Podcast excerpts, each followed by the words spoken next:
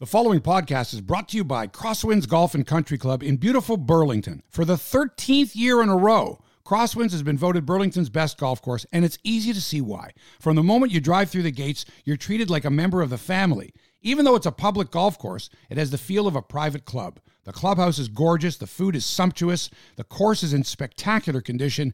Whether it's a wedding, a banquet, a tournament, or just a fun round of golf with your friends, Crosswinds is the place to be. Book your tee time online by visiting crosswindsgolf.com. It's just 45 minutes from downtown Toronto, and when you get there, tell them Hebsy sent you. Now, let's start the podcast. Hit that button pretty hard, didn't you?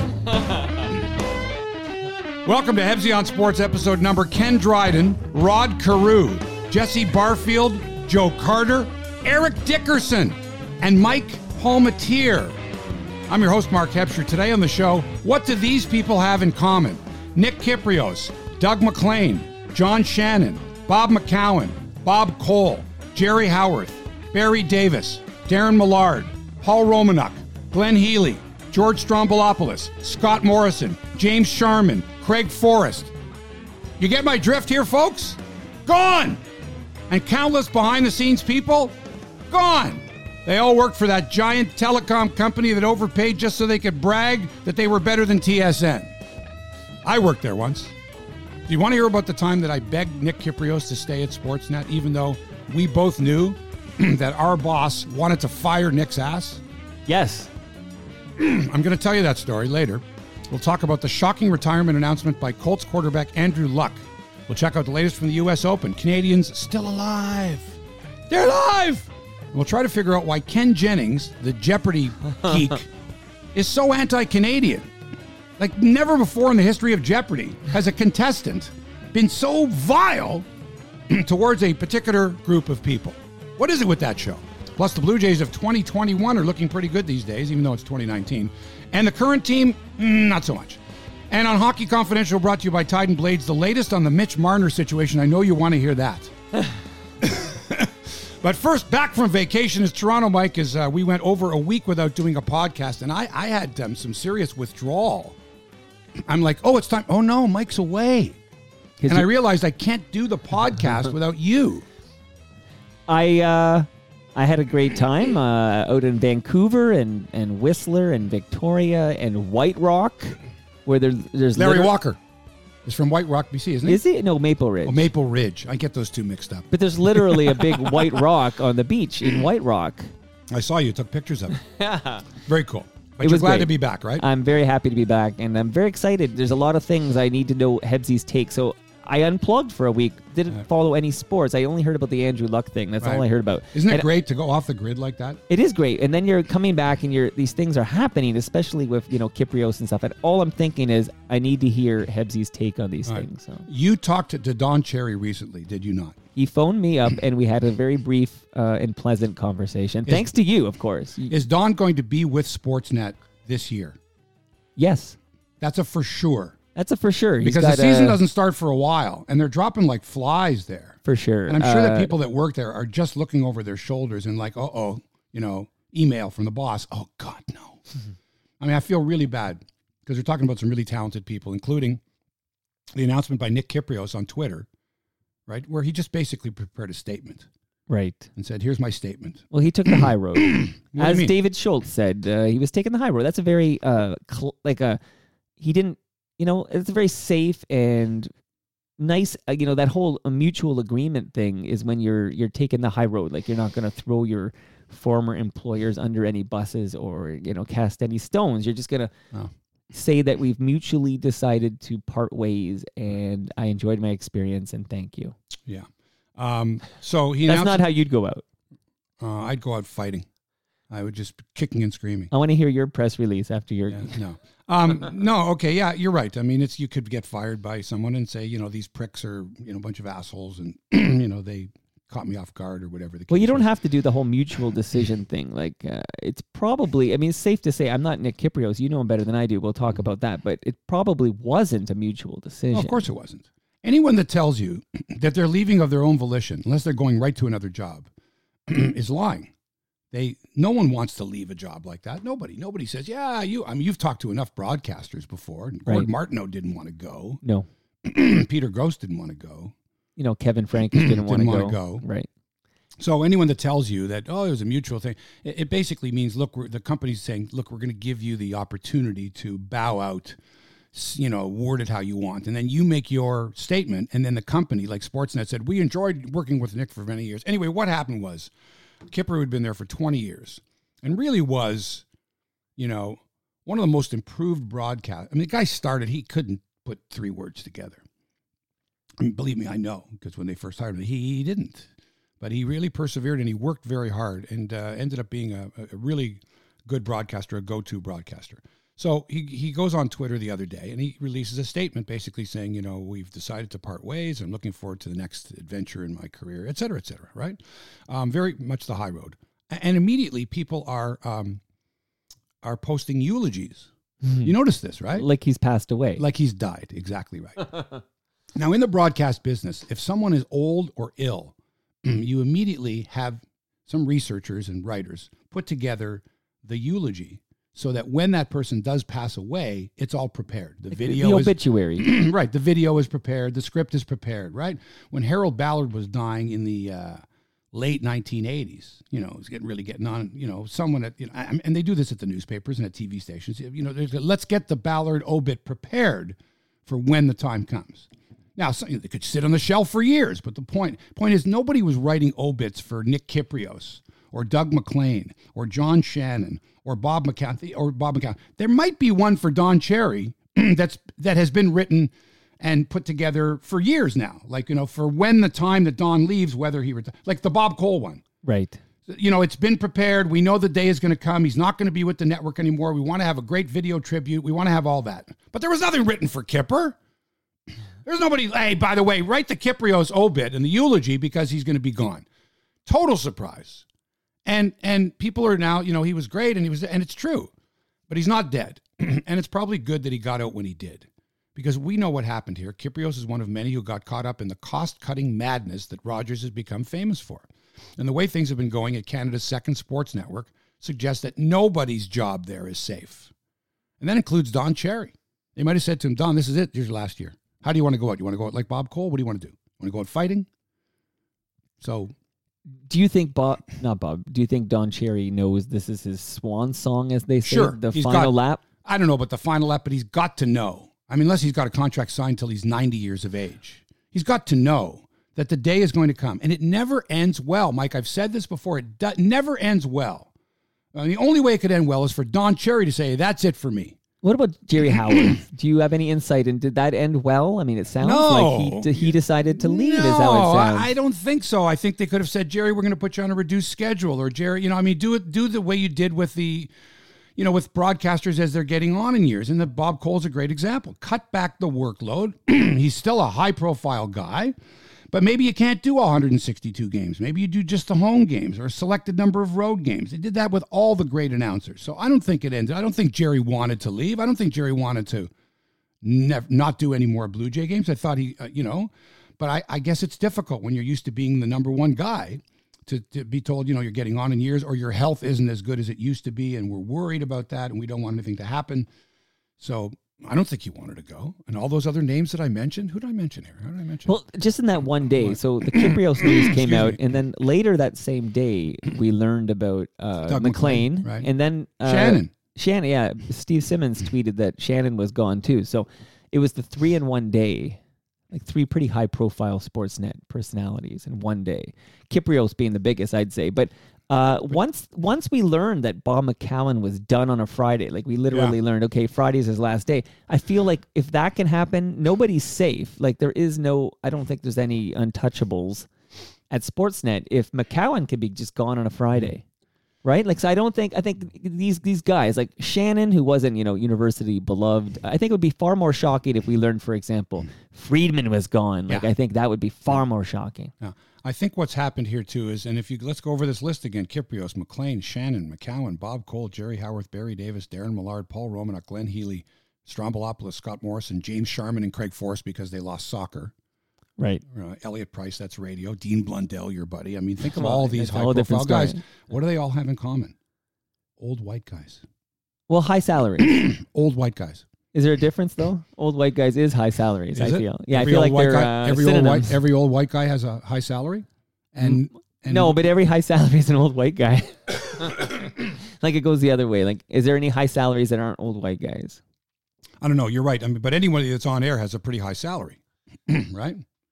Well, No, not, not necessarily. Really? No, no. Interesting. Um, yeah. All right, if you say so. But I mean, I'm just sort of looking by saying, listen. I mean, if if Sportsnet really wanted to make a splash, they would find a female of color, kill two birds with one stone. A disabled, a female of color with a disability, would be the ideal because that covers all the bases. That's like not an old white guy, not a guy, not a white person.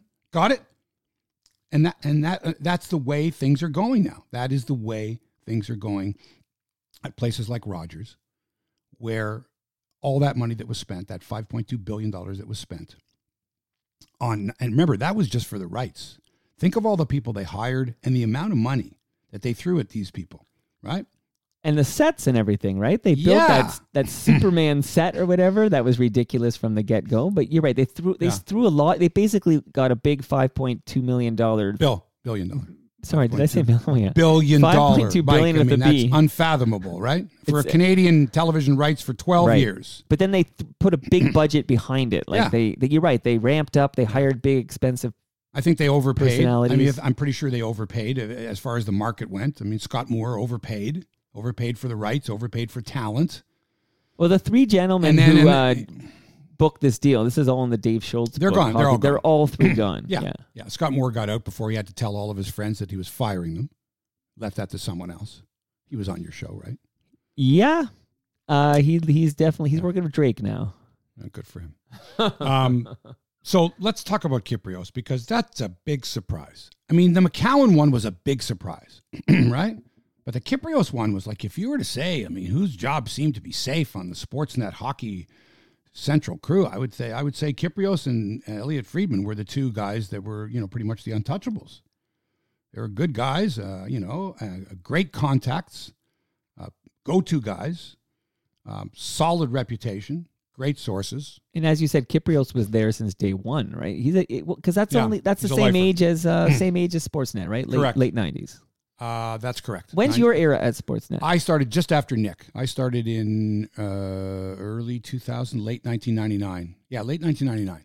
So I was there. It, it wasn't even a year old, and it was Right. owned. It was owned by CTV at the time too, but it was in the same building, basically the same complex as uh, TSN. It was weird. It was really weird. Right. Like, cause I'm in the makeup room and there's uh, there's Vic Rauter, there's John Wells, there's Jim Van Horne. The same the same cafeteria we ch- we shared because Channel Nine CFTO, which is the CTV flagship station. right. I mean, that was like the Channel Nine cafe there, and Sportsnet had a building that was, it was a, a building you could get to via, you could go outside to the next building, or you, there was like a ramp, like a walkway between the Sportsnet building, where the big studio was, where you'd see that wide shot of all the, uh, all the uh, monitors in the background. It was in the same, it's the same complex. So you basically you cross the uh, parking lot, And of course, were channel, I uh, mean, CTV could not own Sportsnet and TSN. So when the Bell Media thing came along, they had to divest themselves of Sportsnet, and Rogers came along. It was a whole like that.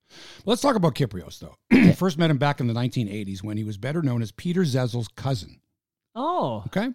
uh, Nick's dad and his uncle owned a steakhouse called Peter's Fine Dining in wait, I, wait, I don't. Kypreos and Zezel were are cousins. Were cousins? Yeah.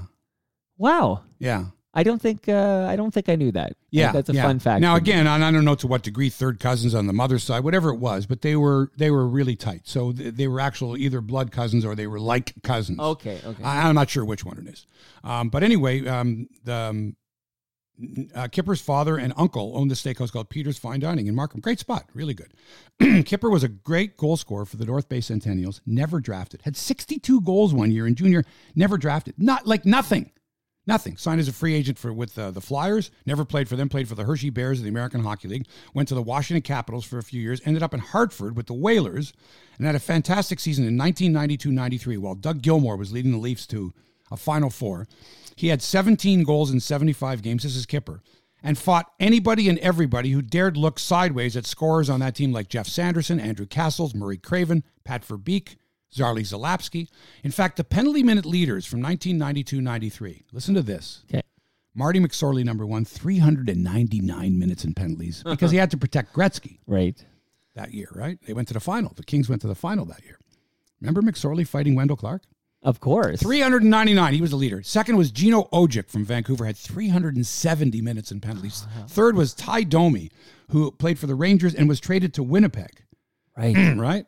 Uh, 344. And fourth was Nick Kypreos of Hartford. So he had 325 penalty minutes, 17 goals in 75 games, all uh, even strength goals. He was a force on that team.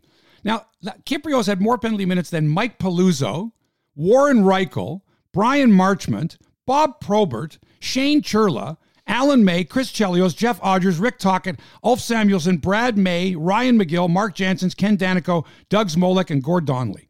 And all those guys had well over 200 minutes in penalties, over 200.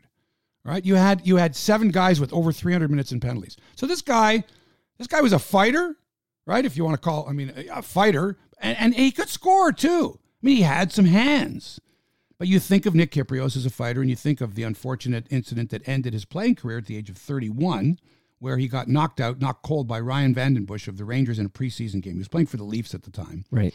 That was in the 1997 preseason, and that was it. He had to announce his retirement. The best thing But if you his- remember with the with Yeah. the Leafs, he was Yeah. famous for one thing. He injured Grant Fuhr in the playoffs against St. Louis. Right. He ch- kind of tripped over him, and he said, "Oh no, I was uh, I was uh, cross checked." but uh, you know, he was cross checked, and then he fell. Wait, do you know, mean Curtis Joseph? No, no. Oh, Grant, it was Grant Fuhr? Yeah. For the wait, Whose playing- story is this? Mine or Oh, yours? Sure, story. No, Grant Fuhr was playing goal for the uh, for the Blues. He Okay. was a St. Louis goalie at that time. Right. 1996-97 playoffs. The coach was Nick Beverley. You don't remember that team, do you? I, I do have uh, some memories. Vague of memories of that I, I also yeah. Anyway, Kipper apologies. fi- he finished with uh, he finished with the Leafs, and that during that playoff season, which the Leafs lost to uh, the Blues, who had a guy named Gretzky on that team too. Gretzky was on the Blues that year, and so was Grant Fuhr. Uh, and then Coco's season was over. Coco, that by the way, that's Grant Fuhr's nickname. I'm not. It's not a racist term by me. That's what they called him for years, Coco. So try not to worry about that. Um, so his career was over, and that's kind of what Nick was famous for. Was that you know? Oh, you injured their goalie um, you know, and uh, the way that felt. But anyway, so he's retired at the age of 31. He knew nothing about broadcasting and joined Sportsnet as a raw, unpolished commentator. Sportsnet had just begun. Remember people going, "Can another sports network? Another sports network?" This was in the late 90s. right. Sportsnet was owned by CTV at the time, and I came along soon after Nick to anchor the early evening sportscasts at the network. I was working in radio. I was doing Leaf play-by-play, uh, color with Joe Bowen. I was doing Argos play-by-play, and I got offered a job to. Uh, oh no, sorry, no. Then I went to Headline Sports, and then from there I was hired by Scott Moore to host the early evening Sportsnet, whatever they called it. It wasn't called Sportsnet Central at the time. It was something else. I forget It was a six o'clock one. six o'clock, six thirty, seven thirty. I had to do a, I had to do a six o'clock one for Eastern Canada, a six thirty one for Ontario, an eight thirty one for the West, which was you know the Mar- the, uh, the the prairies and Edmonton and Calgary, and then a Pacific one at nine thirty Eastern Okay. time for the for the West Coast. It was ugh, it was a lot of work. But anyway, so this is the story with Nick. Uh, and I, I, I got to preface this by saying that I, I, Nick and I got along really well. I met him through Peter Zezel. Him and Rick Tocchet were good buddies. I spent a lot of time, uh, quality time with Nick, you know, off the ice. We were very friendly. Uh, and during Nick's playing career, whenever I was on the road, Nick would, and, I, and we were playing a team that Nick played for, he would always invite me out to dinner after the game in Washington uh, with his uh, roommate Steve Leach, in Hartford, uh, and New York when he was with the Rangers and won a Stanley Cup, and of course in Toronto. And when he came to Sportsnet, our boss at the time, who shall remain nameless because I don't want to drag his family through the mud, this this guy hated Kypreos and he hated me. This guy did not. Scott Moore had hired this guy. The guy knew nothing about sports.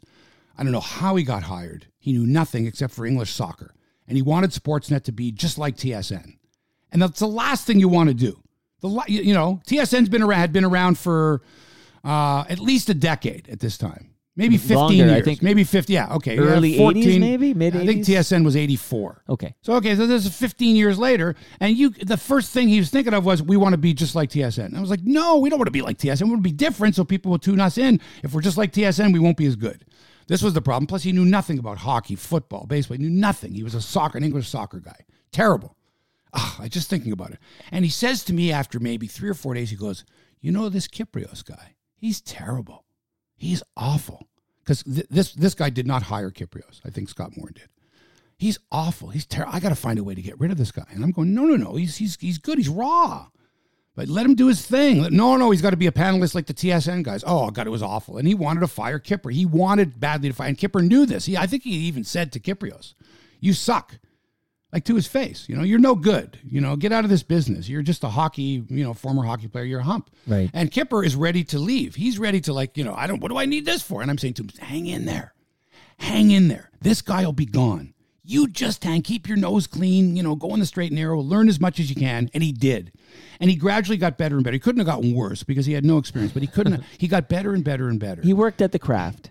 He worked at it. And let me tell you something. Um, these were the days where cell phones were, um, we had had cell phones for a few years, but the idea of grabbing, whipping your phone out and, you know, making a quick call or twi- like Twitter hadn't been invented yet. Right. Uh, so it was different in those days. But eventually, what happened was Nick's contacts, and the reason he had good contacts was he's a good guy. He never burned any bridges, as you saw here with this announcement. He had excellent contacts amongst players, coaches, and management because of that. Because every time he was traded or left, never never a problem. And so he could call on these contacts, and that's why, of course, the famous one that got him over the top was he was the one who had the news that Phil Kessel was being traded to the Leafs, which was in what 06?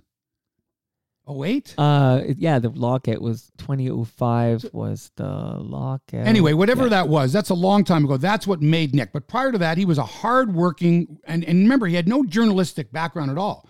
He was a reporter. He learned. He understood that you can't just go. You got to get a, uh, you got to get a solid source for your information, right?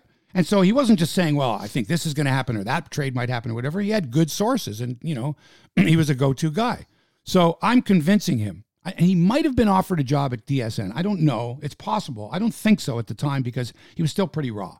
But this guy who was our boss was on his case. All you suck, Kypreos, and you're awful. And he's going, "What do I need this for?" And I'm going, "Just hang in there. this guy won't last because he just he's upsetting the apple cart. He won't last." Well, I was right. The problem was that I got fired, right? About a year later. Right. Jody, then- Jody Vance took your job. Uh, Jody Vance took over. That's right. She was doing the morning show, and she took over the six o'clock thing. Uh, and then this particular guy who had fired me, he got his ass kicked out, and Nick survived. And not only did he survive, after that guy left, he flourished. He was allowed to be himself, and he lasted twenty odd years. So I had something to do with keeping him there because he was ready to just jump ship. He's like, "What do I need this for?" Like, can you imagine going into work and your boss looks you in the eye and says, "You suck. You're never going to be a broadcaster. You're terrible." so I give Nick a lot of credit for that.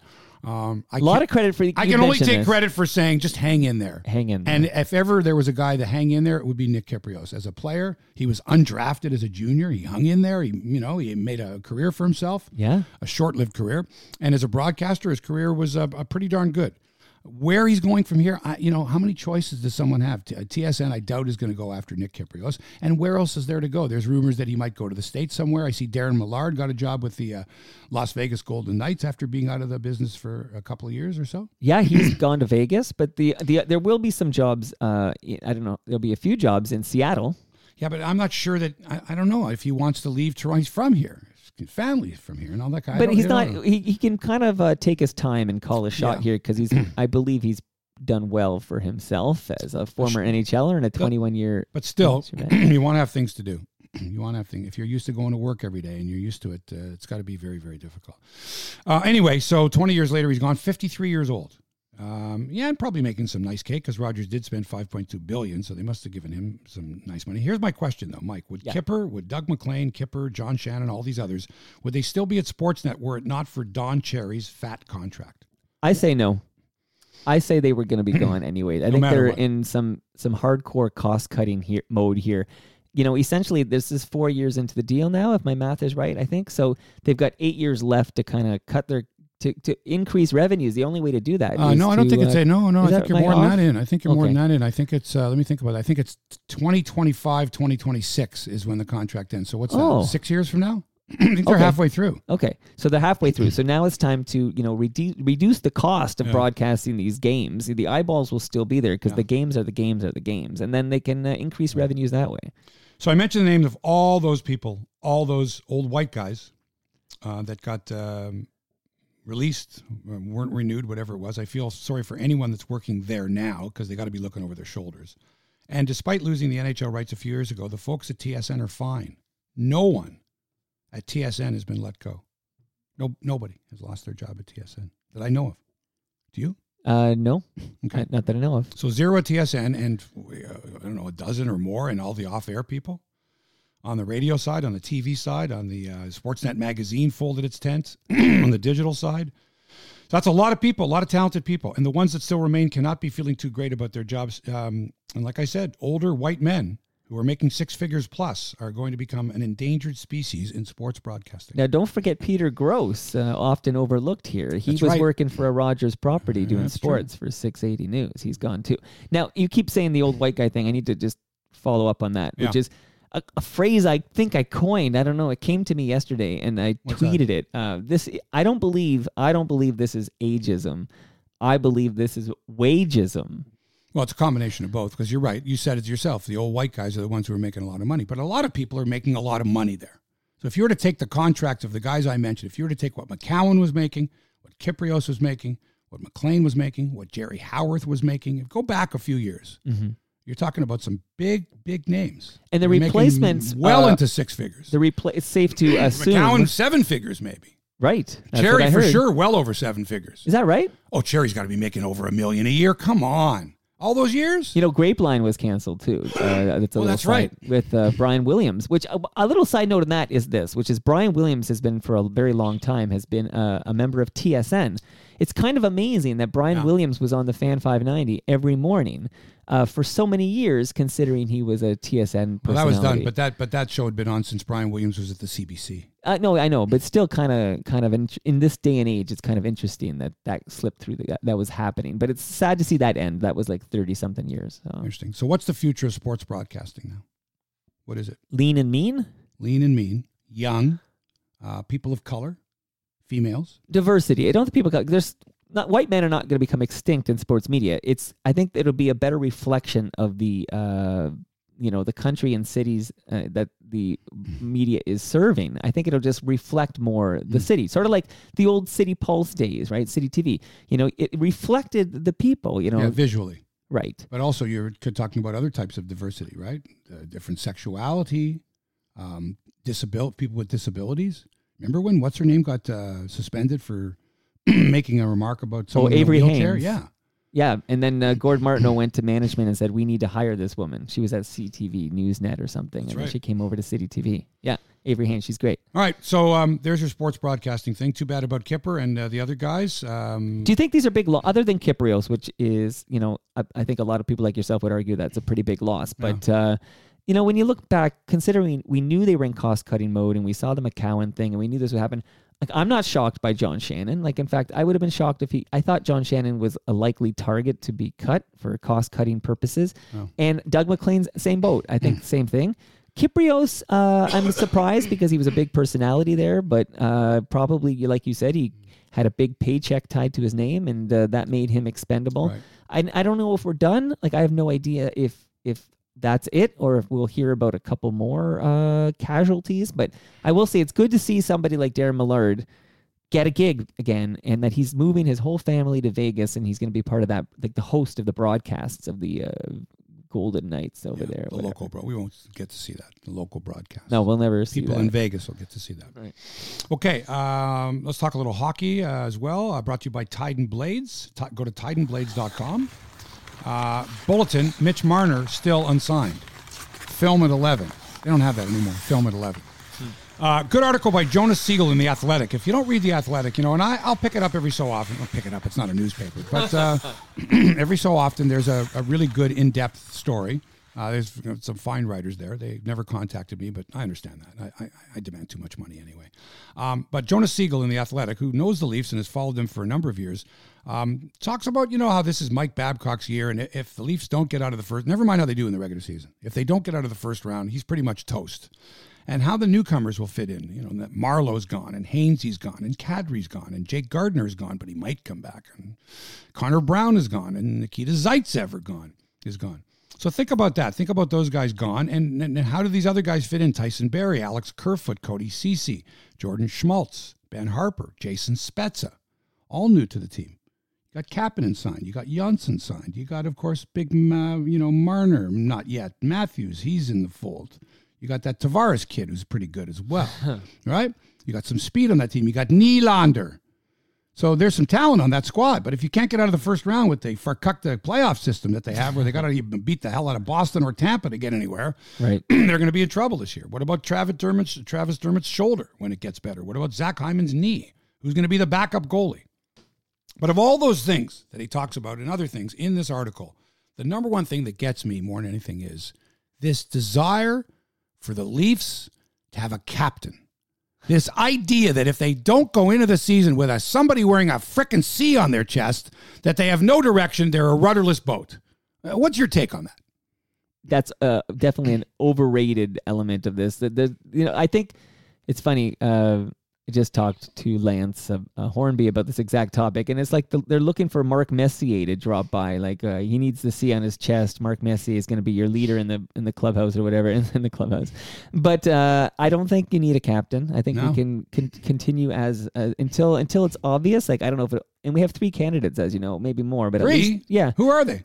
Who, okay. Tell me who the three Okay. candidates are you for could be waiting for. Here's my thought on this. First of all, Morgan Rielly is an obvious ca- ca- uh, candidate. Morgan Rielly would make a great captain, in my Why? humble Why do opinion. you say that?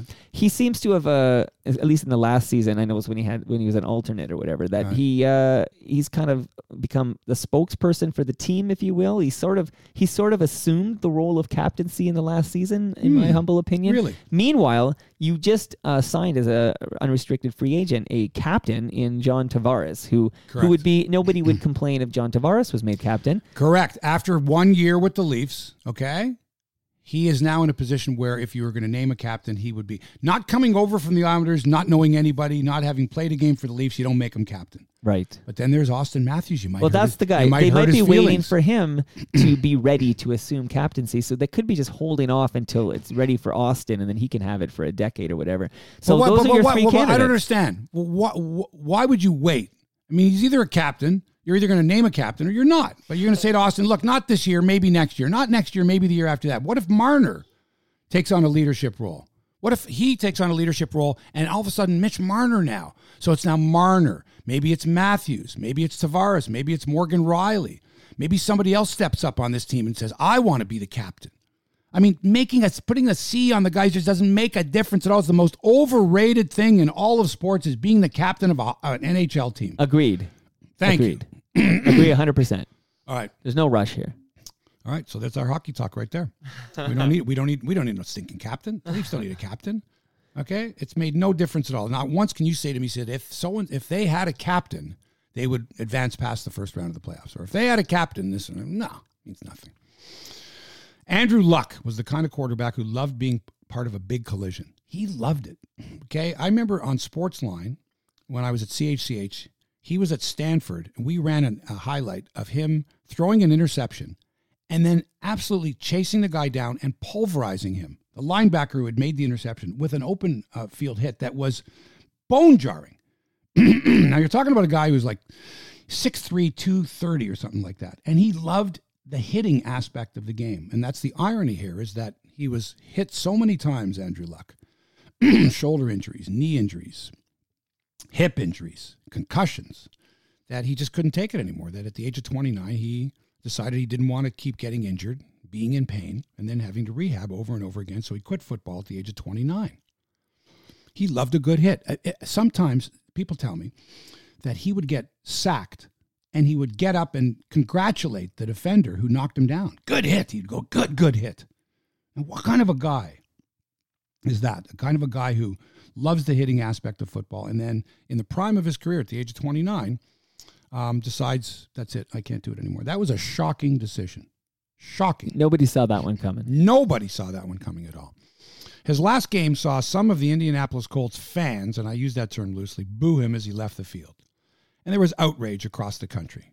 How could you boo? Andrew luck a wonderful citizen an all-pro player uh, seem, seemingly one of the nicest guys intelligent, uh, you know, comes from good stock, uh, Stanford educated. But you know what? He's not the first and he won't be the last guy who, prior to the age of 30, which they say 30 is that sort of magic number there where you're just coming into your prime. the best athletes have their best seasons usually around 30. They've been in the league for enough years, Right. right? 30. And then Yeah, that late twenties or yeah, 28 to 32, Yeah. that kind of a thing. So he's in his prime, but he just can't take it anymore. And and right around the same time, Rob Gronkowski, 29 years old. I can't I can't play football. I can't play anymore. It's, I'm in too much pain.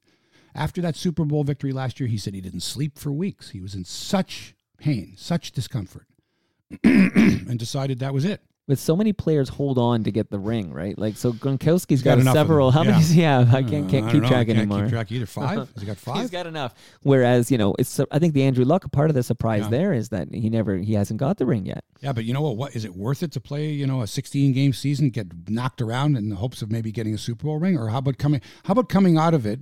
How about looking at other players and going, "Do I want to be like that? Right. Do I want to be like that? Do I want to, you know, not be able to get out of bed when I'm in my 40s, 50s, 60s, 70s? Do I want to have a quality of life? He certainly, like you say, he certainly got the money. He got out, I'd say. I, Yeah. I mean, I'm not a big fan of this league to begin with, but I think I don't have any uh, problems with him making that decision for himself. Who, who could judge that? Exactly.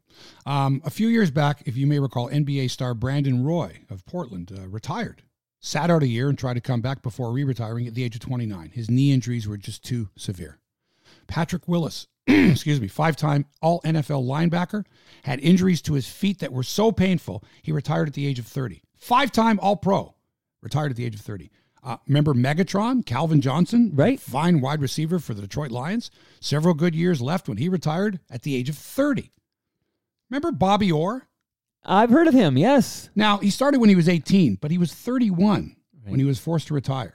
as a Blackhawk. That's a Chicago. That was sad. He was 31 years old, but his knees were twice as old after numerous knee surgeries, and also the the idea that come on, hurry back from those injuries. We need you, Bobby Orr. Right? He he. I mean, he should have missed you know an entire season rehabbing with the knee injuries. But Right. you know, go go under the knife. You know, whoever the doctor was, fix that knee up again. But and eventually he had like no cartilage, and he you know, and he has trouble walking. You know, and it's not going to get any easier for him. Bobby Orr's like 70 years old. But he looks like he's 50. Well, the hair. Is that it? But still, he was 31, folks. 31. Imagine if Bobby Orr's knees weren't, you know, in that kind of shape. How many more years could he have played? How great could he have been? Bjorn Borg, age 26, Because he wouldn't change rackets. No. burned out. It might have been physical injuries too, but but but he was in pain. He couldn't take it anymore. right. It wasn't fun anymore. he did try the comeback, I remember. He did. Because He did didn't many want to go to later. the graphite or whatever. He was yeah, he did. his wooden but racket. still, he basically said that's it for competitive tennis at the age of 26, having won all those Wow. you know events, uh, those majors. Sandy Koufax, Barry Sanders, Jim Brown, Hall of Famers all, all retired at the peak of their games around the age of 30. So Andrew Luck is no dummy. He knows the human body can only take so much pain.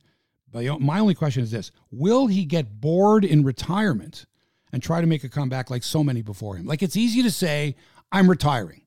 But to me, if you say I'm retiring, that means you can't come back. You can say, I want to take a hiatus.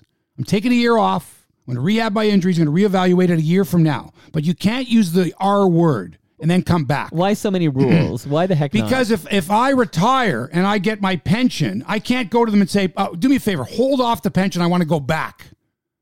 You can't do that. So Okay. retirement is permanent. Look it up. Retirement. Hey, I'm- did Mario Lemieux retire? Yes, he did. I shed more tears during that retirement. I was I was in tears. I mean, that was sad. The guy had to retire because he had cancer.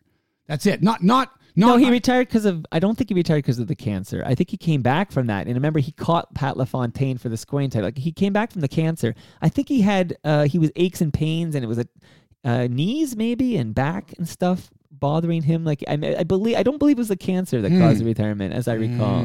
Because I remember that amazing comeback he, when he uh, caught LaFontaine for the Yes, scoring title. But the comeback though was after he was declared cancer free, correct?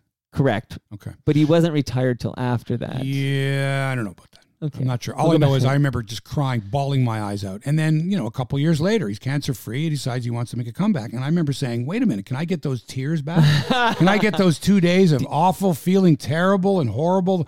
Uh, and uh, can, can we can I can we take back the- Oh. that all those um, video tributes for Mario Lemieux and all the speeches? Can we take the speeches back with the tears no. because he's unretired? No, a couple of MJs too. Uh, of course, Magic Johnson retired because he was HIV positive, Right. and he made a comeback, as you recall. And Michael Jordan retired. Yeah, but his comeback wasn't very good. Yeah, That's different. It was kind of different. The Jordan one. But we're talking about guys who retired and got bored and said, maybe I shouldn't have retired. What, Maybe not- I shouldn't What about retire. Michael Jordan? No.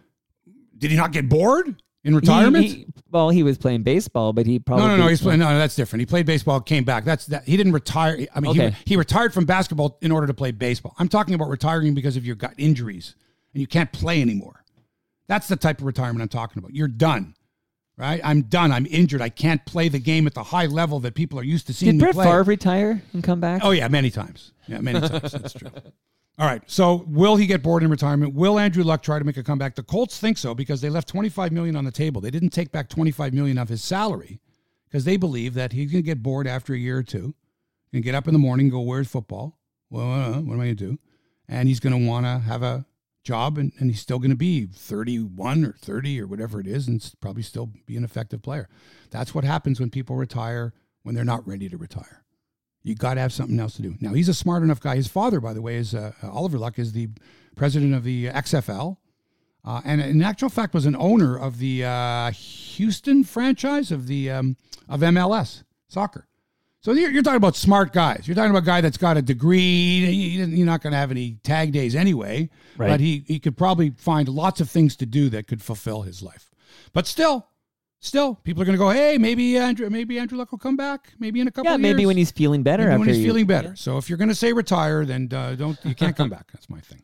Uh, let's go to tennis now. Denis Shapovalov and Bianca Andreescu both advanced to the third round of the U.S. Open yesterday. Shapo took care of Henri Laaksonen of Switzerland, 6-4, 7-6, 6-2. He gets France's Gael Monfils in the third round. Note to uh, uh, whoever the Sportsnet uh, tennis commentator was that called him um, Monfil or something like that. It's Monfils. Monfils. Gael Monfils, okay? Please learn how to pronounce the name. Uh, and this isn't some hump that's never played before. He's been around for years. It's Gael Monfils. M O N F I L S. Fils, okay? Son. Uh, I thought I'd get that out of my system. Andreescu knocked off the Belgian Kirsten Flipkens, 6-3-7-5. Remember, uh, Bianca Andreescu has not lost to a top 10 player this year. She's Wow. gone 7 and 0, and she's won two tournaments already this year. She won at Indian Wells in California, and she won the Rogers.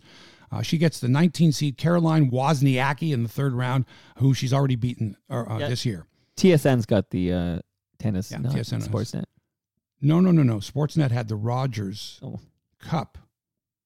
Okay, that was Jake It- Gold chiming in on uh, Periscope. Uh, but okay, Jake's on his way to the U.S. Open. Oh, nice. Yeah, he's going tonight. I think he's going to go tonight to see. Uh, I don't know who's playing. Whoever's playing tonight. They, you know what? uh, The other thing too is, and whenever they have rain, the schedule gets all screwed up, and they have to pile on. You know, the next. Oh, geez, these were all rained out. So there's just tons of events. But today, Federer's on like at like noon instead of in the evening, like at noon. Like, come on, how many people are going to draw at noon on a Friday? You know, make them the match. Um, anyway, so so uh, she gets the 19 seed Caroline Wozniacki. Um, there's early talk, Mike, that Bianca Andreescu and the golfer Brooke Henderson are neck and neck for the Canadian Athlete of the Year award. I'm not going to mention Oh, the name yeah. of the hump that they uh, name it after the racist guy who used to be with the Star, but uh, you know it's a CP Athlete of the Year. If you wanted to do that, you could say uh, are uh, female or male, but. Andreescu and Brooke Henderson, but people in baseball are talking about Atlanta Braves pitcher, 22 year old Mike Soroka, should be in the running as well. Now, I, it's August. Okay? It's August. The problem with the athlete of the year is it's for the calendar year. right. And the hockey season and the basketball seasons are split.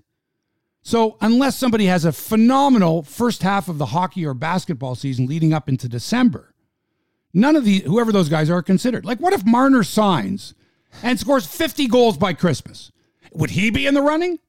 Or, or is it okay? Brooke Henderson's won two events in golf, and uh, Andreescu's won two events in tennis, and, uh, and Soroka was in the running for the Cy Young Award. I mean, it's way too early. I hate hearing this. I can't stand it. If she wins, she's going to be a favorite for the, you know, whatever trophy as Canada's finest athlete. You're taking a calendar year. A calendar year for tennis, a calendar year for golf is very different than hockey or football, or not not football, but hockey and basketball. So you're basically eliminating any hockey player because you've got to say, what did he do in 2019?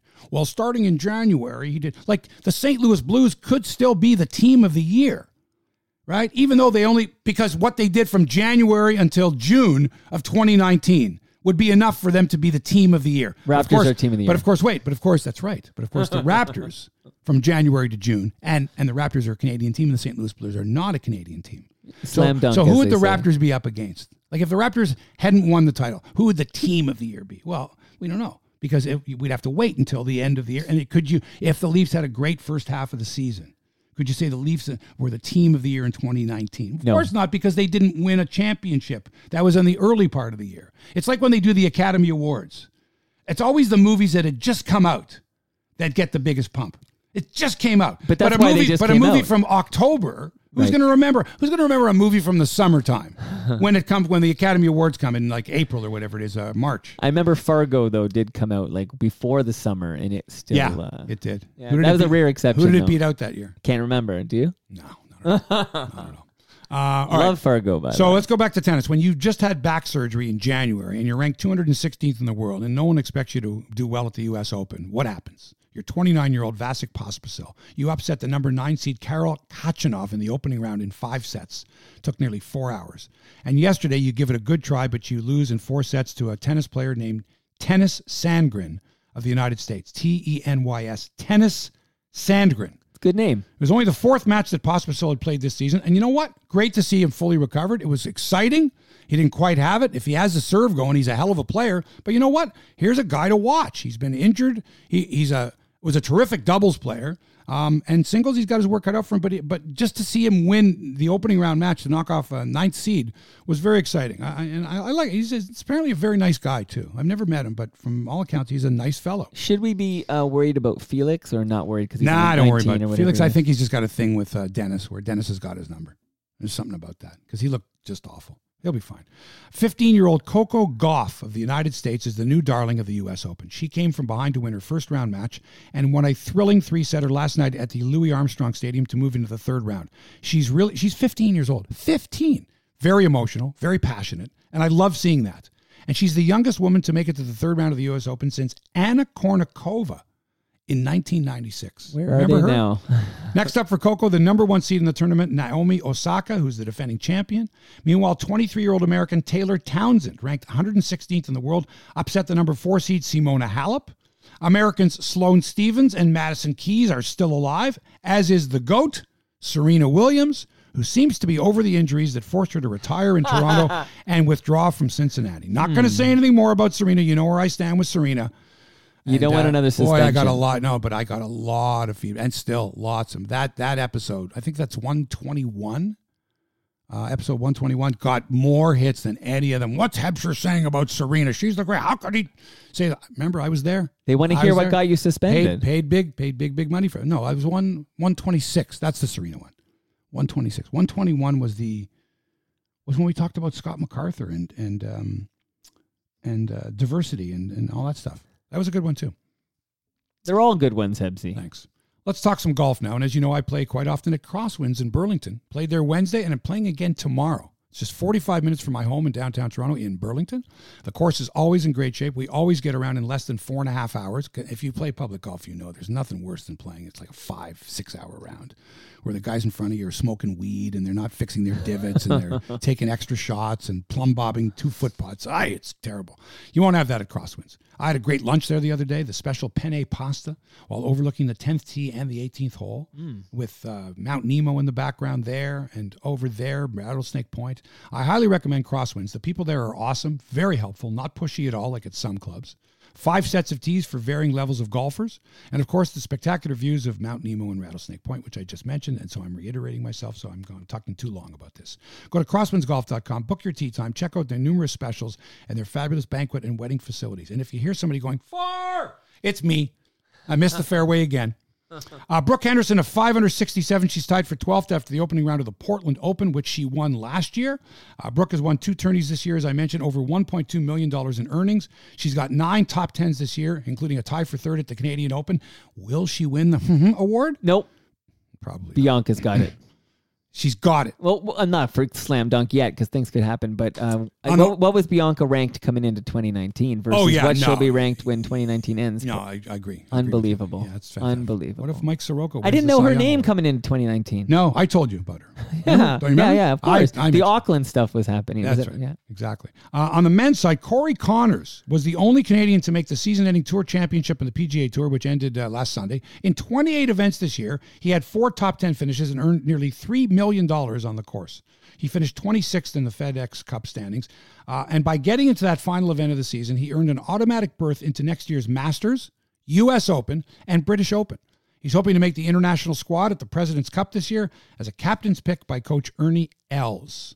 The PGA Tour season, um, well, the 2019 2020 season starts at the Greenbrier September 12th. Conners will be one of six Canadians with full PGA Tour status. Remember when it- there'd be like one or two guys Disco Dick Zokol, Dan Right. Halldorson, Dave Barr, Yeah. Right? Dave Barr, right. right? And then Mike Weir came along and he was like pretty much the only guy for a number of years. Well, there's six now.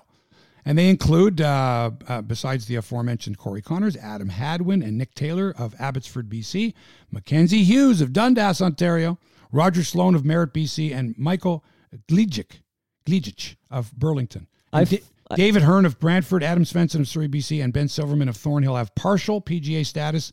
And it's expected Graham DeLaet of Weyburn, Saskatchewan will return from taking all last year off due to injury. I flew out of the Abbotsford airport last. was that? Uh, it's much smaller than uh, you're used to, which is great. It was fantastic because it was not very busy, and Yeah. you get through security nice and fast. It was great. Security, but you're flying in Canada. So you much, still have to go through security. how much security is there? The same. Well, the plane security. You know. Did you have to? Did, you, did they make you bend over? Was it a uh, full body cavity search? There's still security. You got to op- take that laptop out of the bag or whatever. I know. But also, Yeah. um, the name Roger Sloan. Every time I hear it, I think he's a member, a cast member on Mad Men. It sounds like It a, does a sound like that. Mad Men. Yeah. Roger Sloan. Roger. Yeah, exactly right. Very good. Um, Blue Jays host Houston tonight in the first of three at the Dome. They were off yesterday. Um, they're going to call up a bunch of players on September 1st, which is Monday. Uh, by the way, we will have a show Labor Day Monday morning. Okay? Labor Day Monday morning. Uh, who's coming up on the Jays? Who, who are they going to call up? I would think Anthony Kay, the left-handed pitcher pitching in Buffalo, who uh, came over in the Marcus Stroman deal. He's been excellent with the Bisons. I would say uh, a hard no to Nate Pearson coming up. I don't want to see him up yet. It's too early. Don't rush him. Uh, as for the other pitching prospects, maybe T.J. Zeuch, the man who threw the no-hitter, and a few other will, uh, others will get a look on this squad because we're looking uh, we're looking forward. We're looking forward to the next. We need some that. arms. We definitely do. Now, the other pitchers in the organization are a few years away, but things are looking very good when it comes to guys like Alek Manoah, Adam Kloffenstein, who I saw pitch for the Vancouver Canadians, big guy, tough looking guy. Simeon Woods Richardson, all of 18 years old, uh, Eric Pardinho, and of course, Nate Pearson. So, Jays fans are excited about the future. Here's the thing we got some pitching prospects, we got, uh, we got infielders, we don't have outfielders. We really don't. We got Gurriel Jr. Teoscar, the uh, uh, people are are not convinced yet that Teoscar Hernandez is an everyday center fielder in the majors. Randal Grichuk signed that nice contract extension earlier this year when Kevin Pillar was traded. Don't know. Still puzzling that contract. is still, and and you know, you Like you- the Jeff Finger contract. That Jeff uh, Finger. That's a good one. Did he I'm wear? still wondering. did he wear Jeff number Finger eleven for the. Leafs? Was he finger eleven for the Leafs? No. Darn, oh, he should have Rainbow. Butt Monkeys from Burlington. Right. Finger 11, right? But didn't you think that Jeff Finger should have worn number 11? That's a whole other story. Yes. That's a whole other story. Okay, so did you see the game the other night, the Jays game the other night, where there's a pop fly hit and a guy in the front row, right? You know, those seats, they're not covered by the netting. They're, Right. But uh, just past the edge of the dugout. So the guy's in the front row. He's wearing a Vladdy Guerrero Jr. jersey. There's a pop up. It's going to land. It looks like it's going to land right in the first row. Okay? You, you're in the first row. You stand up. Here comes the ball. Are you going to say, are you going to look over while you're looking up at this ball that might hit you, that you might catch? Are you going to look over to Vladdy Guerrero to see if he's going to catch it? Are you going to get out of his way so that he can catch it? Or is your instinct going to be, this ball's going to land right in my lap? He's in the first row. It's in the first row. You need to be aware of whether the player can get that ball or not in Okay. the first row. So whose job is that? Do they does the usher come down? Do they say, now you people in the first row, if the ball is hit and the Blue Jays are in the field, get the hell out of the way. make sure that that player has every opportunity to catch that ball because we need that out. or in the heat of the moment, and you're on your third Stella Artois, which are 13 bucks a pop or whatever it is there, and you see a ball coming towards you, is your instinct not to go, shit, this ball might hit me? I better protect myself. and if you happen, and I saw the replay of it, if you happen to lean eight inches out over the imaginary barrier there plane. that's sep- the playing field, Right. right? And you touch the ball and you prevent Vladdy from catching it. So what happened was originally this guy tries to make the catch, he doesn't. Everyone's booing the guy. You know, I'm like, ah, you idiot, what are you doing? And then I realized, what would I have done? Like if that ball's hit at me, am I gonna do I have the wherewithal to look away from the ball, look over to Vlad, and you go, You got room, Vlad, you got room. And what am I gonna do? I'm gonna jump over my seat, I'm gonna get out of the way, I'm gonna put my hands over my head, I'm gonna lean back as far as I can and hope it doesn't hit me. Or I'm going to look and I'm going to go, oh no, I've got, I can lean forward four and a half inches and still be, not be in the playing, the field of play. My fingernails might be. Anyway, what happened was they reversed the call. The call was originally no play. And then they were, they looked at the replay and they said, nope, he, the guy, his hands were over that imaginary line into the field of play. They reversed the call. They called the hitter out. And then as soon as they did that, they ejected the guy because Yes. had had that not had that call not been reversed, they wouldn't have ejected him because he didn't do anything wrong. Right. But once they determined that he was encroaching on the field of play and that it was an out, Uh-huh. now they eject the guy. Now, I mean, there are certain people, fans that should be ejected, and then there's others that, come on. What, Mike? What would you have done? The ball's Okay. hurtling at you. Is it? You're in the uh, front row. Are you going to go, oh, I better back off and let Vladdy catch it? Are you going to th- try to protect the person sitting? Let's say your wife is sitting next to you. Yeah. And it might land on her head. Are you going to go, whoa, I better get in the way of this? It's one of those things you got to be in the in the scenario to know exactly what you do. Like you'd have to be there to know exactly you could, how you you could react. say that you would get out of the way, but I, I, think feel if like that in that ball's hit situation, towards I you, would uh, wait to. I would give the uh, Vlad the opportunity to catch it. But how would you do that though? Would you have the wherewithal to look over and say, "You got room, Vlad? I'll get out of the way," and then look up and find the ball again? But let me just say this uh, as a Jays fan. Uh, Jays are going nowhere this year, so no one gives a rat's ass. But if this was like the Steve Bartman situation, different. right? That's That's, that'll be different. But I, I watched it at first and I kind of went, "Oh, okay, you know what? Maybe in this case here, the guy isn't a jerk, right? He wasn't leaning way, way out over and but he did break the plane, as they say he in the broke NFL. the plane. And again, if you're sitting in the front row, you've got to understand that if you lean this way, you're. But I looked at the replay a number of times, and I'm thinking, man, I don't know. This guy was maybe he maybe you. was six inches, right? And and like it, it's not like he reached way over. You know, like he's got a long arm span, and he reached Right. way over and interfered with Vladdy. It, it, it looked like he was protecting himself more than any. It was like self preservation. Anyway, he got kicked out of the game. Um, Ken Jennings was a guy who was on a game show called Jeopardy. You all know about the show. It's hosted by Canadian Alex Trebek. And Ken Jennings was like the superstar, unbeaten for the longest time. Was like you know a legendary Jeopardy contestant. But he was he's just a game show contestant. Okay, he might be the smartest guy in the world. Probably the most famous Maybe the Jeopardy game show. yeah, contestant. yeah, the most famous, but still, the guy's a goof. Okay, you, you can't take away from the fact that people like that are nerds and they're socially inept. And when you're on social media and you're the Jeopardy champion, and people have been going, "Oh, Ken Jennings is the great. I love Ken Jennings. He's the rich. I can't wait to watch Ken Jennings. He's so smart. I want me. I want my daughter to marry Ken Jennings. Blah blah blah blah. Ken Jennings. He's a frickin' game show contestant from Seattle, Washington. So what does he tweet? He tweets the other day. Quote, come get your 20,000 shit faced transplants named Gord. We're tired of them. That's a great tweet. Now, this is this is while the Jays are in Seattle for a series, and, and like more than half the fans, like three quarters, are all from Canada rooting for the Jays. But this was a tweet that he tweeted after after the ultimate diss, which was the day before, where he tweets, quote, my favorite summer thing in Seattle is when 20,000 surprisingly awful Canadians drive down to watch a Blue Jays game and then the Mariners win. So he's dissing an entire country, okay, and Jays fans, but also an entire country. An entire country. 20,000 surprisingly awful Canadians. What the hell? But don't you like it? Don't you like to be roasted? Like I love it. Like I think Why? I just think it's hilarious. I don't know. For some reason, I love this.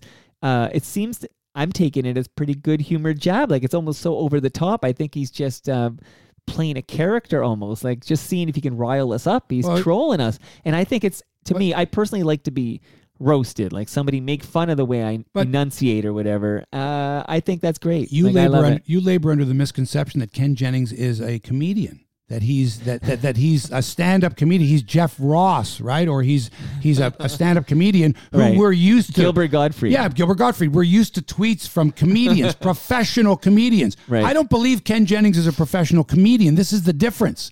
If it's a comedian that's used to roasting people, that you're used to hearing him cut up people, right? Th- then I'm okay with it because you know that he's a comedian. He's looking Right. for a laugh. I don't think Ken Jennings was necessarily looking for a laugh here. I think he was drunk on some of that uh, some of that craft beer that they brew in Read me Seattle. the uh, Gord one one more time. yeah. Just- First of all, is this not a shot at the tragically hip and Gordon Lightfoot and Gordon Pinsent? and Gord Sin- Sinclair. No, and- no, forget Gord. He doesn't know. But think about this. Come get your 20,000 shit faced transplants named Gord. We're tired of them. That is a shot. That's a tragically hip shot for sure because 40% of the tragically hip was named Gord. Very high Gord right. factor. You're right. And Gordon Lightfoot. And and the Barenaked Ladies song Gordon. No, the album was called Gord. Gordon. There you go. Right. So how about that? Named after Steve Simmons' Yeah. uncle. So that's a ma- yeah, major, major diss by Ken frickin' Jennings. Don't forget Stellick, uh, former uh, assistant general manager of the New Well, York how Rangers. about Gord Pinsent? Let's get every Gord. Okay, I use the Gords I But know. All right. They, but I will say this Yeah. about the Gords, because even the mascot for the Toronto Wolfpack is named Gord. I will say this. oh, I'm sure that's why Ken Jennings tweeted that out because the Toronto mascot for the there are only was- two famous Gords not Canadian, okay? Gordon from Sesame Street and Gordon Shumway, which was the name of uh, Alf on the sitcom Alf. No, come on now. Come on, there's way more, way more Gordons, famous Gordons. If you can think of any, let us know. That'll do it for episode number 129 of Hebsy on Sports. Thanks to Toronto Mike for production and inspiration. Thanks to our sponsors, Crosswinds Golf and Country Club in Burlington. That's crosswindsgolf.com. And Tydan Performance Blades, tydanblades.com, T Y D A N, blades.com. We'll have a show on Labor Day. Yes, we will. Labor, L A B O U R Day, Labor Day. Uh, they spell it differently in the states, but it's the same kind of thing. Look for us at 9:20 a.m. Eastern Time, 9:20 a.m. our usual time on Monday morning, Labor Day. Uh, catch us on Periscope. Uh, you can watch the replay, or you can watch us live. And the podcast, as always, you can go to hebsyonsports.com. You can subscribe to both for free, for free, ladies and gentlemen, and you can get the best in passionate, unfiltered sports talk. Uh, we'll have the podcast up before 11 a.m. on Monday, Mike. Yes. How about that? So you got the whole holiday Monday to listen. And don't forget my new book, The Greatest Athlete You've Never Heard of, available where fine books are sold, makes a great Labor Day gift. You don't give away Labor Day gifts in your family? oh, we do. We It's a big, big, big gift day for sure. Thanks for allowing us into your headspace. Back with another edition on Labor Day morning. Until then, so long for now.